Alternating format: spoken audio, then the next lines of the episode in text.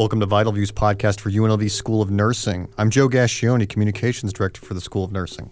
We are pleased to be joined by Dr. Candace Burton, Director of Doctoral Programs at UNLV Nursing. She's also a tenured associate professor.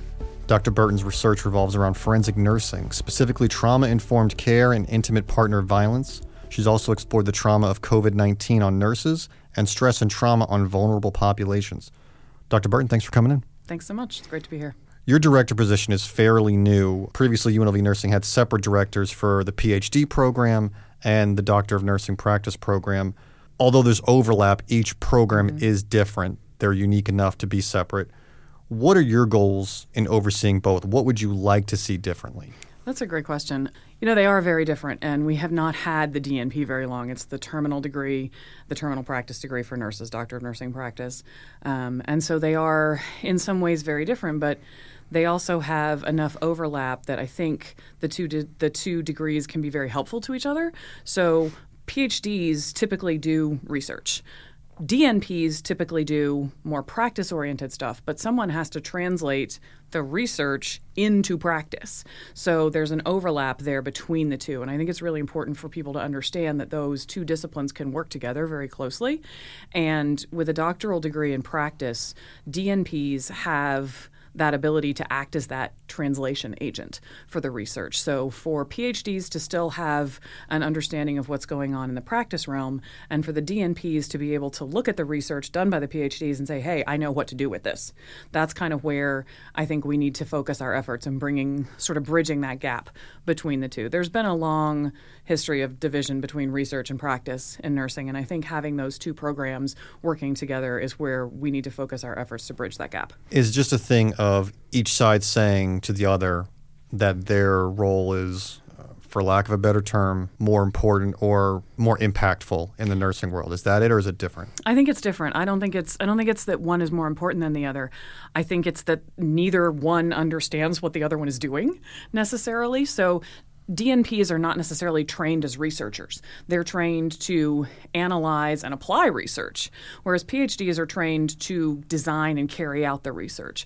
So a lot of times researchers end up disconnected from practice, and there's no way to implement something if you don't know what the implications are for the practice environment, right? So, as a researcher, having somebody with a doctoral degree to whom you can go as a partner and say, Hey, I just figured this out I discovered that this is a thing. What can we do with that to improve patient outcomes? They have to go hand in hand. You can't have one without the other. I think it's best that they don't, you know, exist in a vacuum from each other. Um, I think that there's, you know, there's been a lot of confusion uh, for a lot of years about what does a, a, doctorally prepared nurse do, and what does a PhD nurse do, and what does a DNP nurse do, um, and whether or not there's parity with MDs and physicians and that kind of stuff. And I don't, I'm not worried about the physicians; they have their own stuff to do. Um, but if we can bring together our best trained folks to have the capacity to do the research and the application, then we can improve patient outcomes really quickly. In talking about research, let's dive into yours. We mentioned before background includes trauma informed care and trauma of violence and abuse. Now, this may be a dumb question, but what's the difference between the two? So, trauma informed care is care that attends to the fact that almost everybody has some kind of trauma in their background and whether or not that trauma is going to be affecting them in the clinical encounter. So, for example, if I am a women's health nurse practitioner, I have a good friend who is, um, and I go to see a patient for the first time, I would like to know if that patient has a history of sexual abuse or sexual assault in any way because some of what happens during a women's health checkup, pap smear, that kind of thing, can be very triggering. Um, and I would not like to have my patient freaking out in the middle of the clinical encounter, right? So, but we don't always think to ask that, right? As nurses, as clinicians, we think we have a job to do and we're going to go in there and do it. And sometimes we forget that in the process of doing our job, we have to interact with people. And people have, as I tell my students all the time, people are messy and amazing. Um, and so when someone comes into you for the first time, knowing if they have some kind of trauma in their background changes the way you provide your care and changes the way you interact with them so that you don't create a re-traumatizing situation or a, um, a triggering situation for them.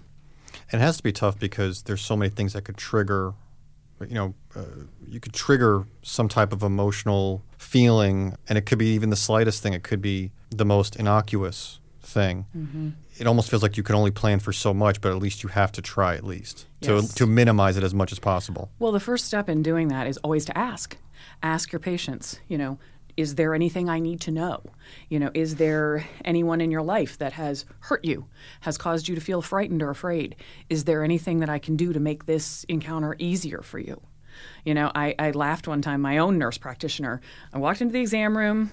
Was going in for a sinus infection or something, and she had the little referral cards on the counter from the local domestic violence shelter. But she didn't ask me, and she knows me, you know, so we're friends. Um, and I said, You didn't screen me. And she said, What? And I said, You did not screen me for violence and abuse. And she said, You know, I didn't. Do I need to? And I said, Actually, you don't, but I really would like you to make that a habit, please, with your patients going forward. And she went right out in the hall and got her medical assistant, brought her back in, and she pointed to the cards and she said, We're going to start asking every patient every time. And I tell my students that too every patient, every time, because the first time you ask, they may not be ready to tell you. They may not trust you yet. But if you ask them every time you see them, eventually they're going to be like, wait a minute, this person actually cares. And that's what trauma informed care is. That is giving your patient permission to tell you when something has happened to them that they may be embarrassed about, frightened of remembering, upset about, giving them, you know, it's not exactly dinner table conversation, right? We don't bring that up um, in casual conversation, but if you ask, then they have permission to tell you, and then it's easier for both of you. Well, it's also about building that trust too. I mean, essentially, you are getting personal with a stranger mm-hmm. as a patient. You know, you're talking to this nurse, and you don't know who this person is. But as as a nurse, and you mentioned this before, having to talk to people, you you have to have that relationship building. Do you feel like that's still in all the years of nursing? That's still an underrated component. Huge, hugely underrated. You know, and it's interesting because other parts of my work deal with health disparities and things like implicit bias and structural racism. And we don't always stop in our pre licensure nursing education or even advanced practice education to talk with our students about what it's like to have those conversations and to confront one's own prejudices and one's own biases. And we don't give them the tools to do that. And then they're confronted with a situation where they're completely uncomfortable, they're frightened, they don't know how to approach this person, they don't want to offend them, they certainly don't want to hurt them, but they also don't know what to do for them. And so sometimes we just don't pay attention to that enough. Um, and so I think, yeah, that is an underrated skill, creating that trust, because particularly in the inpatient setting, nobody spends more time with that patient than the nurse. Your research also looks at biological factors related to IPV, intimate partner violence, uh, specifically cytokines and breath condensate. Again, dumb question. Probably What, not. what is what does all that mean for the la- for the layman?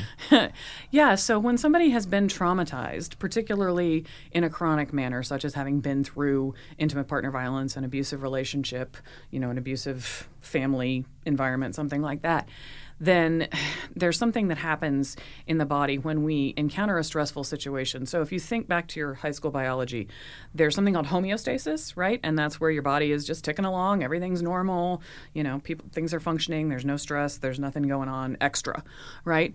When you encounter a stressful situation, we experience something called allostasis, which is your body's stress response. So think of like fight to flight, um, the HPA axis activating, stress hormones going all over the place. You know, so like if somebody were to come in here right now and yell fire and we all ran out the door, we would be experiencing allostasis because we would be, you know, we'd have an adrenaline rush, we'd go running out the door. And then when it was all over and there was no more fire and we could come back in the building, we'd go back to homeostasis. When somebody's in a chronic stress situation like that, that allostasis never stops it doesn't abate. So over time, you may go, say you start out at a baseline of one, and something happens and you go up to a three. Then hopefully you come back to your one, right? But over time, if you don't get that return to one, you go to three, then you go to three from five, then you go from five to seven, and you just get stuck right? So your body is in this constant stress cycle of dumping cytokines, fight or flight hormones, all kinds of things are going nuts. Things that are meant to be short term end up being long term. And that causes physiological problems. It also causes problems at the cellular level. So when we look at blood and even exhaled breath, what we're looking for is the presence of those stress hormones. And particularly, what my study is looking at is in women who have been through an abusive relationship are those things not only still present in both of those body fluids, but how far out from the relationship are they still present? Right? So, uh, how long does it take essentially for the body to recover after getting out of a situation like that? I'm assuming, though, even if they're physically distant from that incident, that person, it has to tie into the mental component, almost bringing it back to what we were just talking about with that trauma, where your, your is almost like it's simulating the event again, even though you're not actually going through it. Am I understanding that right? Yeah, you're absolutely right, and that's that's something that we talk about is that trauma is not just trauma is not just in your head, right? It's in your body too, and so whether or not you are emotionally coping you may not be physiologically coping and vice versa right so i've certainly had patients who you know years out you know fine moved on safe no problems but having chronic pain having inflammatory problems having migraines having fatigue things that are tied into that constant release of stress hormones going on in your body when it doesn't stop your body doesn't do what it's supposed to do right? It doesn't go back to that one of homeostasis. You're kind of stuck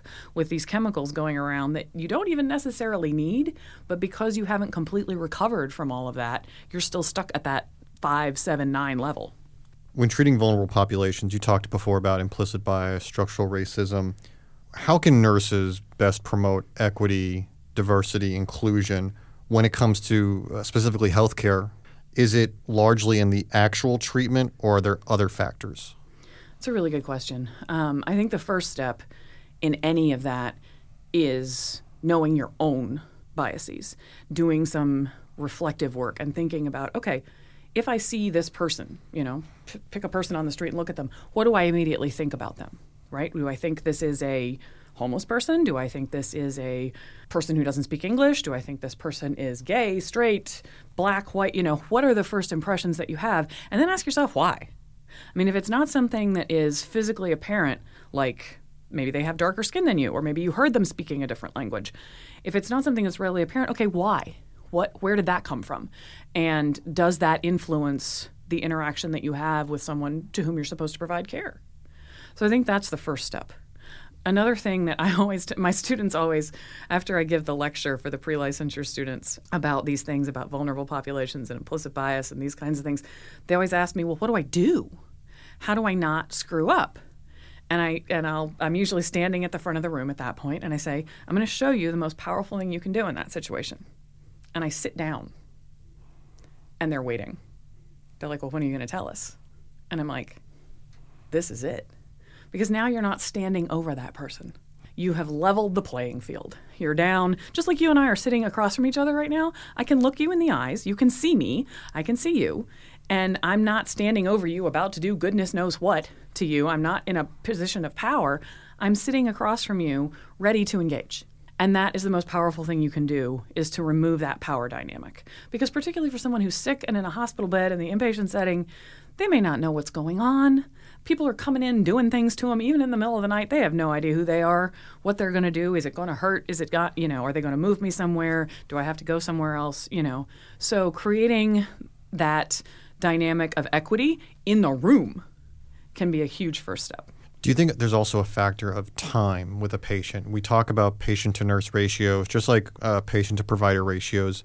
It almost seems like, and it sounds like, healthcare providers are stretched thin as they've ever been uh, pre or post pandemic. You know, having that time just to sit down with someone and also having the time to think about these things as well when you're in the moment versus I have these tasks to do, whether mm-hmm. they're written down or mental, mm-hmm. and then also thinking about the next patient you have to go to. The priority may not be on these factors, on thinking, well, how do I, you know, how do I seem to the patient? How can I, mm-hmm how can I promote, you know, DEI, for instance? Do you mm-hmm. think, I mean, is time also a factor? Oh yeah, time is time is huge, and that's why I say it's important to do that inner work before you get into the clinical setting. I mean, even if you're already in practice, even if you've been in practice for however long, taking some time on your own to think through those things, to maybe educate yourself, read a book, listen to a podcast, um, find something excuse me, that you can get some information from that maybe will change your thinking and just just start to raise your own awareness a little bit of when you see those things happening, whether they're happening in front of you, whether they're happening in your memory, whether they're happening in the environment around you, you know, and to be just to become a little bit more aware. And little by little, then you become able it becomes part of the same thing you do all day long. You know, every every nurse in the world can probably walk into a room and take a set of vitals with their eyes closed, right? So, the, but that's because we've practiced it like hundreds of times by the time you get to the point of being in independent practice, right? And it's the same thing. So, like I said, that exercise, you look at people on the street, ask yourself, okay, what do I think here? And why do I think that? And if there's something at the root of that, go learn more about it. Go ask, go find, you know, go. There's um, Harvard, I think it's Harvard, has the implicit associations test, the IATs, that are about implicit bias. And you can take those and you go online and they show you a set of pictures and you click different answers. And it comes back and tells you, you know, you are 60% more likely to prefer people with blonde hair over people with dark hair. Mm-hmm. I mean, it's usually not that simple, but it's usually about race or sexuality or socioeconomic status, that kind of thing. But there's lots of them, and it, it can be very eye opening if you've never done anything like that before to go in there and look at those. Um, I think they're they're a useful tool. They definitely don't fix the problem. You're not the first forensic nurse we've had on the show, but I'm curious because it is such a unique path, a unique track within the field. What drew you to forensic nursing? Oh, I wanted to be a forensic nurse as soon as I knew they existed. So I'm a second career nurse. My first degree is actually in English and gender studies. Um, and so I was very interested in the dynamics around violence against women pretty much my whole career, but even before I was a nurse. And what I thought that I was going to do, I decided to go to nursing school um, for a lot of reasons, but what I thought I was going to do was go to nursing school, go through an accelerated bachelor's program, go straight into a women's health NP, and go right back to working in violence against women, working with women who had been through violence and abuse. I got into my BSN program, found out what forensic nursing was, absolutely wanted to be involved in that. And you so to be a forensic nurse you you have to have an RN license. So I had to get through my BSN first then you have to have a few years you have to have a few hundred hours of practice as a as an RN before you can certify as a forensic nurse. Um, and so I had done that but the other thing that happened to me during my BSN was that I, in the process of exploring forensic nursing, I encountered a PhD student who was studying sexual assault in South Africa. And she had gotten a grant um, and she needed a research assistant. And so we went to South Africa and learn and I got to learn about how sexual assault is treated in a developing country and what it's like in a country where the police force is not necessarily a municipal entity, but a private entity. And so if you can pay, then you get service. And if you can't, then you don't. Um, and so it was mind blowing, and it was some of the most beautiful country I've ever seen, um, and some of the most amazing people. But also realizing, you know, we're not doing that much better over here in, in the United States um, in terms of treating this. And so I, at that point, I wanted to do both. I wanted to be a forensic nurse and I wanted to do research. Um, and that kind of is how I ended up on the path that I'm on. Since we're talking about trauma, we're talking about trauma informed care. What resources do you recommend out there for people that might be feeling uh, either abused or they still feel trauma? Are there are there national resources that you recommend? Have you been in town long enough uh, for Las Vegas to know of certain um, certain resources? Locally, I'm not as familiar as I'd like to be. Um, at the national level, there are tons of different hotlines. There's actually there's a wonderful new hotline for folks who are persons who are uh, transgender and are experiencing mental health problems. There are mental health hotlines. There's the National Domestic Violence Hotline. Um, these are readily findable on your phone, on your internet. And they all, what's great about most of them, if you go to them on the internet, there'll be a button on the website that says, Get me out of here. So if it's not safe for the person to be looking at those resources, it'll close out that browser window and erase the history so that if somebody comes along behind them and checks the browser history, they don't see that they've been searching that, which is something an abusive partner might do, is check someone's phone to make sure that they're not telling anybody what's happening or that they're not looking for help like that. And it is it is an incredibly dangerous thing to do if you are in an abusive relationship um, to seek help because the the abusive dynamic of power and control that means that you are taking away control from the person who's abusing you. And so that person is going to want to reassert that control. And so it can be incredibly dangerous. Um, and that's why those buttons exist. And we will have links to these resources on the episode page when it drops. That's all the time we have. Dr. Burton, thank you so much for coming in. Thanks. It was great. Thanks for listening out there. Hope you have a great day.